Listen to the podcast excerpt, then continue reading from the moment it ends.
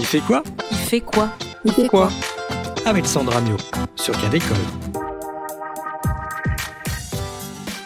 Bonjour à toutes et à tous, bienvenue dans cette nouvelle édition de l'émission Il fait quoi, le magazine de l'Institut français de l'éducation. Ce mois-ci, nous accueillons Alexis Vachon, chargé d'études auprès du pôle formation de l'IFE, et Karine Marteau-Bazouni, enseignante de physique-chimie au lycée du Parc à Lyon. Ils vont aborder avec nous une question centrale dans la pratique d'un enseignant, il s'agit de l'évaluation. Cette question devient d'autant plus importante dans le récent contexte de mise en place des plans locaux d'évaluation dans les lycées, du fait de la part importante du contrôle continu dans l'obtention du baccalauréat. Mais de quelles évaluations au pluriel parle-t-on? Quels sont leurs différents objectifs? Quelles formes peuvent-elles prendre? Et à qui s'adressent-elles? À l'élève, aux parents, à l'institution, à la société? Et surtout, comment faire pour qu'elles prennent plus de sens auprès des élèves et soient bénéfiques pour leurs apprentissages? Voilà autant de questions que nous traiterons pendant l'interview. Puis Maë Burla évoquera le problème de la précarisation du métier d'enseignant, notamment aux États-Unis dans la chronique ciné, en nous faisant redécouvrir quelques extraits de l'excellente série de Vince Gilligan Breaking Bad. Mais retrouvons d'abord Sébastien Boudin pour son nouveau coup de cœur EAC. Bonjour Sébastien. Aujourd'hui, vous allez nous parler d'un camion et je pense bien savoir duquel il s'agit.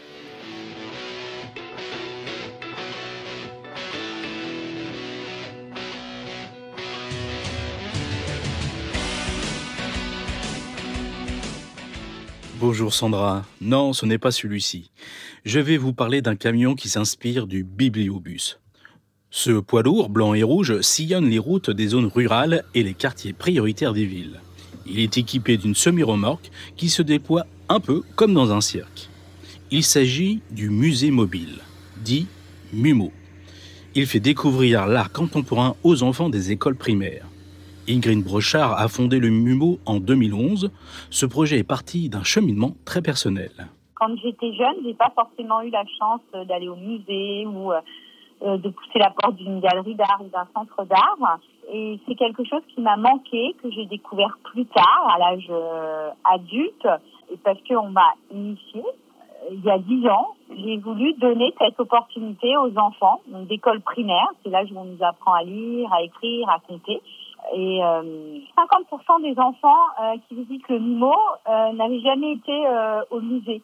Donc là, c'est vraiment la rencontre physique, ça crée un peu l'événement de monter dans un camion et aller à la rencontre comme ça d'un musée itinérant et découvrir des œuvres d'art. En 2015, le musée mobile est repéré par l'Éducation nationale et le ministère de la Culture le MUMO 2 est lancé sur les routes et il est aménagé par la designer Nathalie Crassé. Le musée mobile s'installe dans les zones rurales pour une étape d'une semaine pendant laquelle le MUMO fait circuler les collections des fonds régionaux d'art contemporain. Depuis la mi-janvier et jusqu'au 16 avril 2022, le musée mobile va parcourir les 21 communes des départements de l'Auvergne. Avant la venue du camion MUMO, Caroline Pochard donne les clés aux enseignants et instituteurs pour préparer la visite. En termes de formation des enseignants, c'est là que la, notre collaboration avec l'éducation nationale est très importante parce qu'on propose systématiquement aux enseignants du premier et du second degré qui vont participer au MIMO avec leur euh, classe euh, des temps de formation. Euh, ce sont des temps de formation de 2 à 3 heures durant lesquels euh, on présente le projet du MIMO, on fait un point sur ce qu'est l'art contemporain en le resituant dans l'histoire de l'art parce que euh, souvent les enseignants du, du premier degré sont pas forcément très familiers avec l'art contemporain. Et puis une dernière partie consiste tout simplement à euh, voir avec, enfin, proposer aux enseignants des pistes pédagogiques et des outils pédagogiques pour préparer la venue du MIMO et la prolonger s'ils le souhaitent. Effectivement, le musée mobile met à disposition un dossier pédagogique avec des fiches sur les œuvres. Il est possible pour les enfants de jouer au commissaire d'exposition avec l'outil numérique Créer ton MUMO.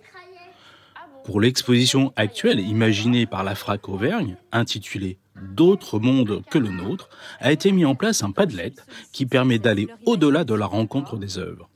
En dix ans, le musée mobile est devenu un acteur du maillage territorial pour l'éducation artistique et culturelle. Plus de 150 000 enfants ont déjà profité du MUMO. Pour Ingrid Brochard, ce projet utopique a rencontré son public, mais il y a encore des étapes. J'ai imaginé euh, ce camion avec des œuvres d'art qui part en Afrique, en France.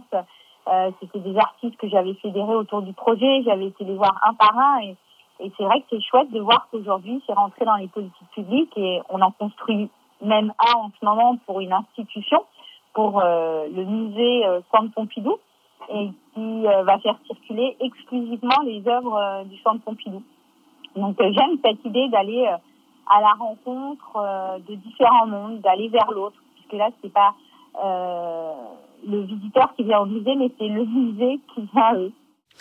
Merci Sébastien. Sachez que le musée mobile est totalement gratuit car il est soutenu par différentes institutions publiques et par du mécénat privé.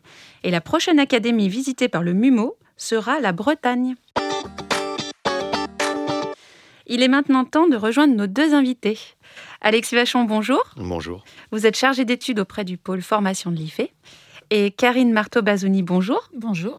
Alors, vous veniez sur ce plateau principalement en qualité d'enseignante de physique-chimie au lycée du Parc, mais vous êtes aussi coordinatrice du projet prioritaire de recherche et de formation, PPRF 3, de l'IFE, en didactique et apprentissage.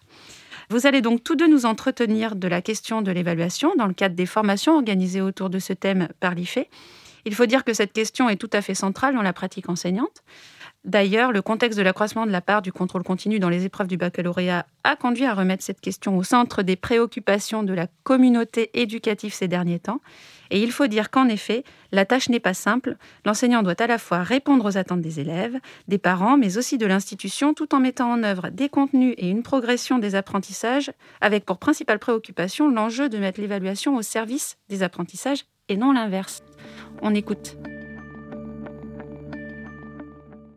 Pour que l'évaluation soit réellement au service des apprentissages des élèves et contribue au progrès de, de leurs connaissances, il, faut vraiment s'interroger sur la manière dont l'évaluation peut avoir du sens pour l'élève, c'est-à-dire comment les évaluations peuvent venir les encourager, comment ça l'évaluation peut leur donner le goût d'apprendre, comment l'évaluation peut conforter au fond leur estime de soi. On, a l'habitude d'utiliser l'évaluation dans deux directions assez complémentaires, soit ça vient poser un diagnostic sur l'état des connaissances, diagnostic qui est ensuite retravaillé par l'enseignant de la classe pour améliorer euh, la situation de chacun des jeunes, soit euh, on mobilise euh, l'évaluation comme sanction en quelque sorte à travers la note, à travers le contrôle et qui vient ainsi euh, avérer ou attester du niveau de connaissances et de compétences des jeunes.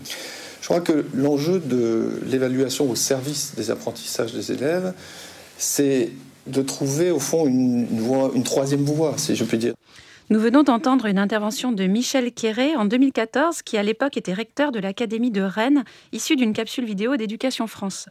On entend bien ici la préoccupation qui anime la communauté éducative dans cet extrait, donner du sens à l'évaluation pour qu'elle encourage, donne le goût d'apprendre et renforce l'estime de soi. Il parle aussi de troisième voie pour l'évaluation, euh, ni seulement diagnostic, ni seulement sanction. Alors, Alexis Vachon, Karine Marteau-Bazouni, pouvez-vous nous expliquer quelle est cette troisième voie dont on parle ici? Cette voie, c'est celle de, produire une évaluation euh, dans son enseignement tout au long de son enseignement dans la, dans la visée de ce qui a été euh, dit ici, c'est-à-dire pour prendre prendre de l'information, appuyer euh, son dispositif pédagogique sur cette prise d'information et pouvoir mettre en œuvre derrière des réponses adaptées à l'apprentissage des élèves.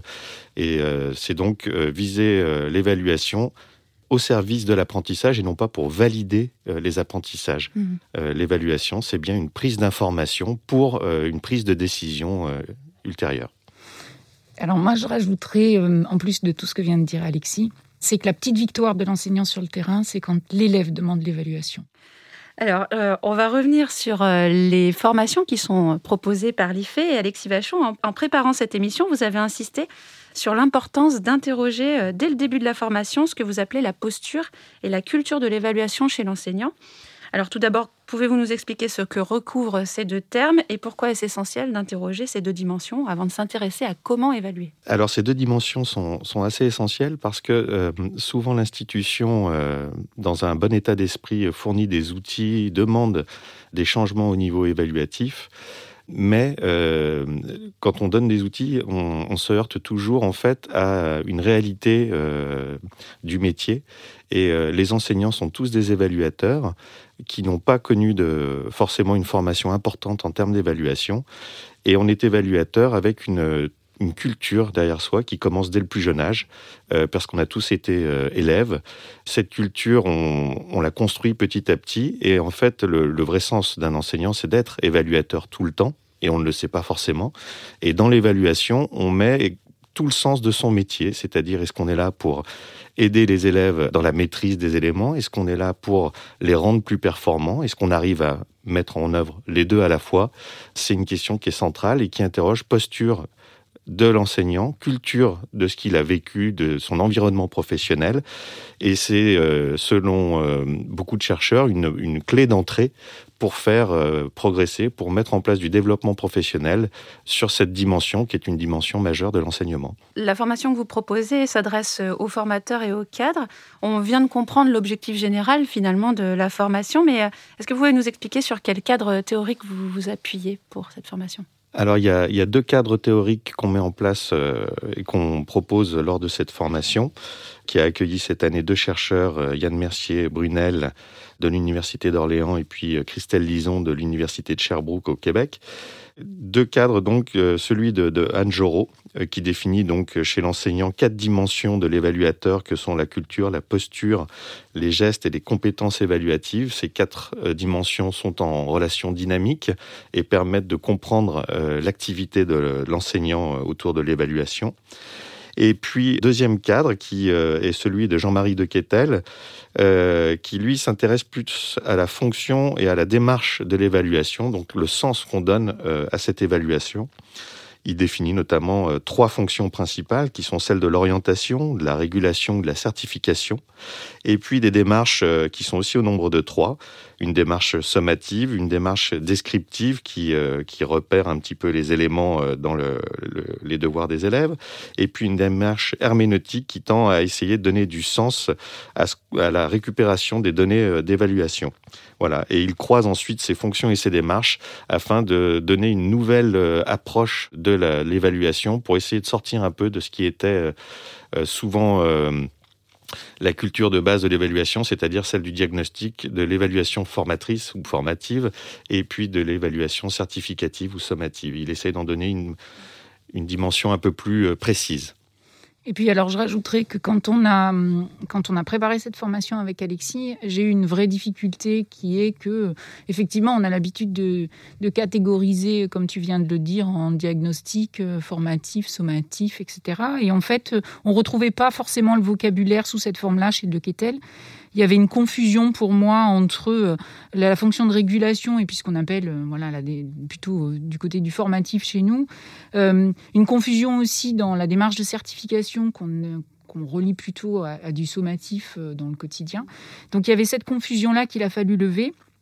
Et puis aussi une incompréhension, c'est-à-dire je me suis tout de suite positionnée à tort sur le fait que ben, j'étais pas moi dans la fonction d'orientation. De, voilà, donc il a fallu discuter et effectivement, au contraire, on, on y est fortement dans la, dans la fonction d'orientation. Alors, Karine Marteau-Bazouni, on va revenir avec vous sur la manière dont vous mettez en place l'évaluation dans vos classes. Je précise qu'Alexis Vachon vous avez sollicité pour la précédente formation, car d'après lui, l'évaluation est devenue systématique et systémique dans votre pratique. Alors peut-être le plus simple, c'est de repartir un peu comme une espèce d'historique, c'est-à-dire quelles sont les questions que je me suis posées relativement tôt dans mon enseignement. En fait, il y a eu une phrase qui a fortement résonné chez moi, c'est euh, j'enseigne, ils apprennent. Et en début de carrière, on est assez centré sur j'enseigne. Ce qui est important, on répète, on fait devant les copains, etc. Quand on est jeune stagiaire. Et on est centré sur l'enseignement. Et euh, très vite, on voit que ça fonctionne pas et que si on se met pas sur le ils apprennent, eh bien, finalement, le j'enseigne est une condition qui est nécessaire, mais elle est absolument pas suffisante. Et le but, c'est vraiment l'apprentissage de nos élèves. Donc ça, ça m'a interrogée relativement rapidement. Ensuite, euh, quand je suis arrivée au lycée du Parc, euh, j'ai eu euh, très rapidement des élèves avec des besoins particuliers, en particulier des, des hauts potentiels. et donc, il a fallu aussi apporter assez hauts potentiels qui pouvaient être en décompensation à partir de la seconde ou de la première, c'est-à-dire qu'ils mettent en place des stratégies de compensation en collège pour pouvoir euh, s'adapter à un système académique. Et en fait, il n'arrive plus à suivre le rythme et donc il, décompense et ses stratégies ne sont plus en place. Donc j'ai eu cette problématique-là. et alors, sans faire la totalité de l'historique, mais j'en arrive aujourd'hui, depuis quelques années, à, leur proposer une coniclasse. Donc, ça veut dire qu'en fait, c'est un apprentissage, enfin, un enseignement qui est centré élève. Euh, je suis accompagnée par l'infirmière, donc on est en co-construction à chaque fois. Et puis, euh, euh, c'est basé aussi sur un certain nombre de résultats de recherche en sciences cognitives pour savoir comment est-ce que ces élèves-là, et du coup ça profite à tout le monde, comment ces élèves-là fonctionnent. Donc voilà. Et dans cette classe, l'évaluation est vraiment au service de l'apprentissage et c'est pas une évaluation de l'apprentissage. Euh, qu'est-ce que qu'est-ce que les élèves en, retiennent de tout ça? Ben, je vous dis la, plus grande victoire, c'est qu'ils sont demandeurs de cette évaluation. Ils ont besoin, ils sont ils sont en demande d'évaluation euh, constante. Euh, donc on n'est plus du tout dans une évaluation sanction. ça leur permet déjà de pas s'épuiser inutilement ils ont euh, un feedback euh, très rapidement sur leur apprentissage. Et donc, ben, ils, régulent tout seuls, presque, voilà, avec euh, plus ou moins de retours. on n'est plus dans un apprentissage massif non plus. Donc, ils apprennent pas à la dernière minute. Ils ont besoin voilà, de, de, faire petit peu par petit peu, petit pas par petit pas il y a le temps de l'apprentissage se fait en classe, alors que d'habitude c'est euh, plutôt en devoir à la maison. Donc là, l'ancrage, l'encodage, tout ça se fait en classe avec moi, accompagné euh, par l'enseignante et par euh, l'infirmière. on travaille aussi beaucoup sur la valeur de l'erreur. Voilà, et ça c'est génial. Le droit de se tromper. Voilà. et je leur dis toujours, si tu me donnes rien à voir, je peux pas t'aider. Donc, mais même, et même si, euh, même si tu sais que c'est faux, au contraire, moi sur l'erreur, je vais travailler davantage. Concrètement, quand on avait préparé cette émission, vous m'aviez donné des exemples euh, justement sur cette question de l'erreur d'activités d'évaluation qui consistait en fait euh, à donner euh, l'intégralité de l'évaluation aux élèves et de leur laisser choisir les questions euh, sur lesquelles ils voudraient repasser la fois suivante. Est-ce que c'est bien ça? Oui, c'est ça. En fait, je prépare par exemple, alors en classe, on travaille à la fois sur le sémantique, c'est-à-dire sur le savoir, et puis sur le procédural, sur le savoir-faire, et en particulier sur une forme d'évaluation. Je leur prépare une évaluation avec un certain nombre de questions sur 20 points. Et euh, ils vont euh, regarder toute cette évaluation et ils vont choisir uniquement 10 points. Et ils me rendent que pour 10 points. Et ils partent avec un auto-prescrit, en fait, ce qu'ils n'ont pas réussi à faire. Et c'est là où euh, c'est la puissance aussi de cette, évaluation-là. C'est que j'ai rien à faire, ils font le travail tout seuls. Ils vont, et voilà. Et ensuite, ils ont quelques jours jusqu'à ce qu'on se revoie pour, pour apprendre ce qu'ils ne savent pas ou pour stabiliser ce qu'ils n'ont pas encore stabilisé. Donc, ils récupèrent leur copie avec un, 10 points et il faut qu'ils fassent les 10 autres points. Et donc, voilà, c'est ce cheminement qu'ils font tout seuls. Il y a d'autres types d'évaluations. Il y a des évaluations qui sont aidées aussi, où en fait on fonctionne par bloc en procédure. Et donc, ils font une partie du, du bloc de la procédure, ils mettent un résultat encadré, ils m'appellent je valide. Quand je valide pas, ben on regarde ensemble d'où part l'erreur. Et en fait, comme ils sont dans une situation de stress aussi, un petit peu, euh, ils sont beaucoup plus à l'écoute du conseil que je peux leur donner, voilà, plutôt qu'en classe, en atelier. Donc, euh, c'est une évaluation qui est assez efficace euh, aussi. Euh, Alexis Vachon, vous expliquez que d'après la définition de Jean-Marie de Quetel, l'objectif de l'évaluation, c'est de recueillir des informations pour ensuite prendre des décisions. Dans les cas que viennent d'évoquer euh, Karine Marteau-Bazouni, quelles sont les informations qui ont été recueillies et par qui? Alors les informations, elles sont, elles sont recueillies et c'est ça qui est intéressant. Elles sont recueillies par euh, par Karine euh, pour prendre des décisions, euh, mettre en place des coups de pouce, orienter son son apprentissage, décaler les choses si elles sont venues trop vite en termes de de, de retour sur ce qui a été fait. Et puis aussi, elles sont ces décisions, elles sont prises par les élèves dans les cas des deux évaluations qui sont données. C'est assez intéressant parce que l'élève devient acteur de sa propre évaluation et euh, c'est un moyen pour, euh, pour l'élève bah, de, euh, de, de, conforter son estime de soi, de, de, parfaire son apprentissage et de donner un sens en partie à son apprentissage. Karine Marteau-Bazouni Pratico-pratiquement, en fait, ce qu'on peut prélever, c'est déjà le niveau d'ancrage de l'élève, c'est-à-dire où est-ce qu'il en est dans son apprentissage, sur ce qui est travaillé, Et puis aussi sur trois mois après, parce qu'en fait, les élèves sont évalués à plusieurs temps de l'année sur des, voilà, sur des notions qu'on a peut-être vues euh, il y a un certain temps. Donc, est-ce que l'ancrage a été stabilisé? Est-ce qu'il est fort ou pas? Donc, euh, la qualité de cet ancrage-là.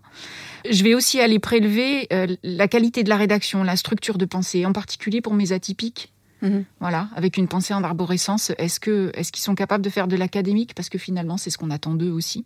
Il faut pas se, voiler la face. Je vais aller prélever aussi euh, où ils en sont euh, par rapport à une procédure, parce que la procédure, bah, c'est comme faire du vélo. Hein, il faut la dérouler plusieurs fois à l'identique.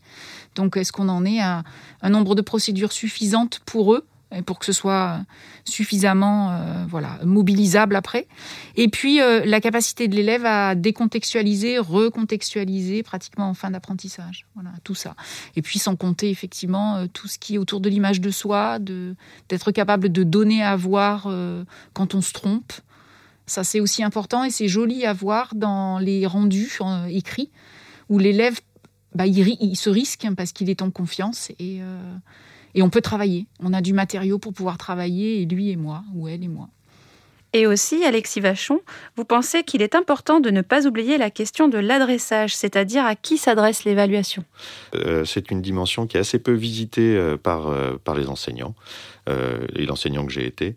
Et c'est souvent une source de, confusion, dans le sens où une évaluation est souvent adressée, malheureusement, à l'ensemble des acteurs éducatifs. Quand je produis une évaluation, ben, je m'adresse autant à l'élève qu'à l'établissement, qu'aux parents euh, et qu'à l'institution. Et euh, cette source de, confusion des adressages est, euh, est, souvent à la base d'une grosse, grosse difficulté dans l'enseignement. Chez Karine, ce qu'il y a d'intéressant, c'est que certaines évaluations sont bien adressées à l'élève dans son apprentissage. Je dirais que les notes qui sont produites ou les, euh, régulations qui sont produites sont réservées euh, à l'élève. Et puis certaines évaluations sont euh, produites pour parler à l'institution, à l'établissement, au contrôle continu du bac. Et il y a une, il y a une différenciation qui est faite sur l'adressage qui, à mon avis, est très intéressante parce qu'on ne peut pas parler à tout le monde avec une seule évaluation. Et c'est source de beaucoup de confusion, comme je l'ai dit. Enfin, vous insistez tous les deux sur l'importance de la question de la sécurité, de la confiance à poser au départ de l'évaluation. Karine Marteau-Bazouni Enfin, sur la question de la confiance, en fait, il faut récolter du matériau pour pouvoir euh, faire un feedback à l'élève. Et pour qu'il nous donne à voir, il faut qu'il se sente en sécurité. Voilà. Surtout, surtout qu'il prend l'évaluation dans des premiers temps quand il ne vous connaît pas comme une évaluation sanction et comme presque un retour de sa qualité à lui. Voilà, déjà il y a un travail à faire sur le fait que le matériau c'est euh, ce qui me rend, c'est l'écrit, c'est euh, ce qu'il dit au moment où il est, avec la fatigue qu'il a, etc. Donc ça, une fois que c'est posé et qu'on n'est pas en train de le juger lui en tant que personne, eh bien euh, voilà, il y a, y a une, une, autre forme de mise en confiance qui doit se faire pour que il puisse coucher sur le papier ou oser dire aussi dans, dans la mesure où il n'est pas non plus seul dans la classe et qu'il y a aussi des copains et des copines qui écoutent oser dire, et en particulier des bêtises. Donc euh, souvent c'est sur le ton de l'humour et de dire euh, mais c'est génial, on entend plein de bêtises, euh, voilà, on est très content et il y a, finalement ce, climat-là qui, s'installe assez rapidement et les élèves sentent qu'on arrive vraiment à travailler, qu'on arrive à progresser. Voilà. Et finalement, j'ai pas grand-chose à faire, ils font beaucoup de choses à ma place. Quand l'évaluation, c'est finalement toujours, tout le temps, le stress qu'il y a autour d'une évaluation en fait diminue. Quand le droit à l'erreur en plus se conjugue à cette pratique-là, eh bien l'élève euh, finalement euh, fait son évaluation. Euh, on peut valider des acquis qui ne sont pas des acquis d'un bachotage, parce que finalement c'est un détournement de, de ce qu'on attend de l'évaluation. Parce qu'un enseignement, c'est bien évidemment mesurer la maîtrise de l'élève, pas sa maîtrise sur un instant T ou l'élève aura oublié trois semaines après ce qu'il a fait, mais bien une maîtrise qui s'est construite dans le temps et euh, dans lequel l'élève se sent bien, dans lequel finalement on a une vraie mesure de ce qui est acquis dans l'apprentissage euh, de l'élève. Mhm. Euh, d'ailleurs, à ce propos, vous aviez cité Christelle Lison sur cette question du bachotage qui crée en fait une forte pression, non pardon, d'une évaluation couperée en fait, qui créerait une forme de pression sur l'élève qui entraînerait le bachotage et finalement créerait de la triche. tout système, euh, tout système génère toujours une, euh, finalement une certaine triche et euh, un système qui est très ancré sur une, sur une évaluation ponctuelle en fin d'apprentissage fait qu'on retrouve bon le bachotage, c'en est une des expressions, mais on peut retrouver aussi ce qu'on appelle les, moi ce que j'appelais à mon époque les feuilles de pompe, hein, pour essayer d'être dans la performance ce jour-là, ce qui est une, ce qui est absolument stupide. Et Christelle dans le système canadien avait cette réflexion qui était assez intéressante d'enseignants canadiens qui disaient il y a une évaluation euh, demain, surtout n'apprenez pas. Comme ça, on va pouvoir contrôler ce que vous avez réellement acquis. Karine Marteau-Bazouni Un jour, j'ai un élève qui me dit que, bah, que oui, il triche, mais qu'il euh, il a du mal à faire autrement. Et en fait, euh, je lui dis bah, tu sais quoi, je fais ton devoir sans tricher, et puis tu changes de couleur. Et quand tu triches, tu mets une autre couleur. Et je lui dis, je vais t'évaluer parce que sur la totalité, parce que je pense que je t'aurais pas attrapé dans la tricherie, et donc euh, j'aurais rien vu.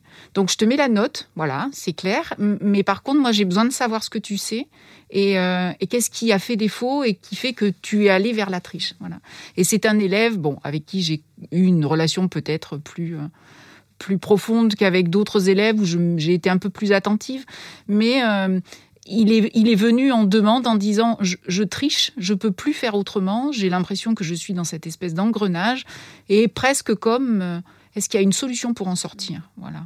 Et donc, bon, ben, il y a effectivement des solutions pour en sortir et ça, ça en fait partie, mais on revient sur le problème de la confiance. Oui, tout à fait.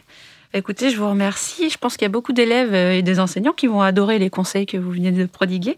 Je rappelle que la prochaine formation aura lieu euh, les 31 mars et 1er avril prochains.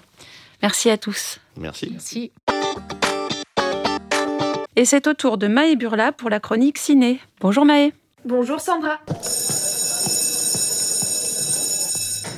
La chimie. La chimie, c'est l'étude de quoi? Quelqu'un?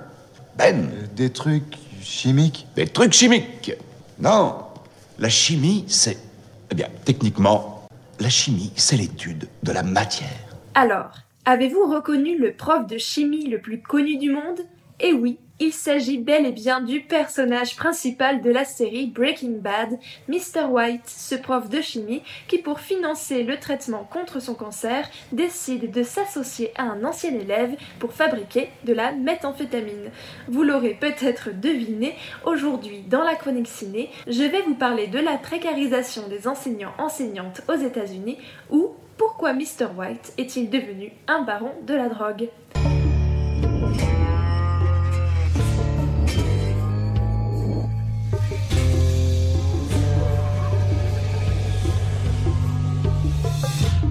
Historiquement, et comme le rappelle Alexander Mins, l'enseignement a toujours représenté une catégorie d'emploi contestée et en proie à une certaine précarité. Dans les rues d'Athènes, Socrate était rémunéré grâce aux cadeaux que lui faisaient ses étudiants. Au Moyen Âge, les professeurs dépendaient de la générosité de l'Église et de quelques mécènes issus de l'aristocratie. Aux États-Unis, comme en atteste notre Mr. White, les enseignants ont été confrontés depuis les années 90 à une précarisation croissante. En effet, si au XXe siècle la profession d'enseignant bénéficiait d'une reconnaissance importante sur l'échelle des métiers, elle a connu un déclassement certain dans un contexte post-fordiste de précarité, d'austérité et d'inégalité. Comme Mins en développe l'idée dans son article Précarisation de l'enseignement, il s'agit là d'un phénomène pouvant être relié à l'émergence de l'idéologie néolibérale aux États-Unis et au mouvement pour soumettre l'enseignement aux lois du marché. Hé, monsieur White Astiquer, faut que ça brille. Non mais j'hallucine. tu devineras jamais qui est en train de laver la voiture de Chad. Mins fait le constat dans son article de deux processus de précarisation et de déclassement de l'enseignement aux États-Unis. Tout d'abord, la crise de 2008 a fait perdre leur emploi à des milliers d'enseignants et d'enseignantes, des écoles publiques ont fermé, laissant la place au modèle économique des écoles privées, les salaires déjà modestes ont été gelés, voire baissés, et le statut de fonctionnaire a été attaqué par le mouvement de différents États pour réformer le droit du travail. Comme Mr. White, nombreux sont les enseignantes enseignants qui ont été contraints de prendre un deuxième, voire un troisième emploi ou qui ont dépensé des centaines de dollars en livres et fournitures scolaires pour compenser eux-mêmes le désinvestissement des États pour les écoles publiques. Une situation qui vient expliquer qu'à ce jour aux États-Unis, ce sont près de 3 profs sur 5 qui abandonnent la profession dans leurs 5 premières années d'enseignement. Et tout ceci se trouve enfin renforcé par la contractualisation de la profession enseignante, venant renforcer sa précarité. Moi, je faisais la cuisine dans un de ces trucs, mais un plus gros. Tu veux dire ça? Non, ça c'est une fiole jaugée, tu peux pas chauffer dans une fiole jaugée. Eh si, je le fais, moi. Non, tu le fais pas. On le fait pas. Une fiole jaugée, c'est pour faire les mélanges et les titrages. On l'expose pas à la chaleur. Ça convient pas à la chauffe. Si on veut chauffer, on se sert que de ce genre de ballon. Enfin, t'as rien retenu de mes cours de chimie ou quoi? Non. Vous m'avez viré. Vous vous rappelez? Ça m'étonne pas. Pauvre con. Le deuxième processus de précarisation et de déclassement de l'enseignement aux États-Unis, toujours selon Mintz, est celui de la déqualification du travail d'enseignant. En effet, le chercheur explique comment l'éducation formatée à la sauce du marché a produit une standardisation des formations afin de remplir les objectifs de rentabilité et performance. Pédagogie et programmes sont préfabriqués et transformés en marchandises au niveau des États, lesquels ne voient plus en le jugement des enseignants qu'un obstacle à leur diffusion efficace.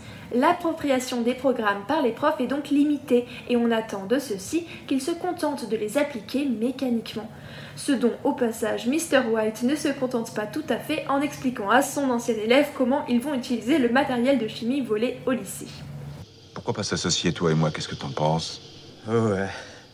Vous voulez fabriquer de la meth Vous, vous associez avec. avec moi. C'est ça. Ou tu acceptes, ou je te dénonce aux flics. En France, le tableau n'est pas la même. Mais la question des contractuels et vacataires enseignants est néanmoins régulièrement posée dans des termes similaires. Ainsi, la chercheuse Nathalie Perrin rappelle l'existence du primaire au supérieur de statuts d'enseignants annexes à celui de fonctionnaire et de contrats qui, distinguant les personnes ayant le concours de celles ne l'ayant pas, en plus de l'instabilité professionnelle qu'ils suscitent, instituent des écarts salariaux importants. Le chercheur Xavier Ponce, quant à lui, montre que si en 2018 les contractuels en France dans le secondaire représentaient seulement 8,5% des enseignants, leur part a augmenté de 24% depuis 2011, quand celle des titulaires n'a augmenté en parallèle que de 0,6%. Il rappelle néanmoins qu'il faut plus que ces chiffres avant que l'enseignement français ne vienne se calquer sur celui des États-Unis et que nos profs de physique-chimie se mettent à fabriquer de la méthamphétamine que ce soit le taux de contractuel, leur gestion ou même l'horizon professionnel qu'on leur propose, qui est celui de la titularisation, de nombreux éléments invitent à la prudence avant d'y voir les prémices d'un effet papillon néolibéral. Néanmoins, Xavier Ponce de conclure qu'il ne faut pas non plus négliger les effets micro du développement de la contractualisation enseignante qui sont passibles de venir transformer à terme en profondeur la hiérarchie symbolique traditionnelle des métiers de l'enseignement. Merci Maë. C'est la fin de cette émission. Merci à toutes et tous. À la réalisation, le très bien noté Sébastien Boudin. Vous pouvez retrouver toutes les informations sur les formations autour de l'évaluation proposée par l'IFE sur le site de notre web radio Cadécole à l'adresse suivante ife.ens-lyon.fr slash À très vite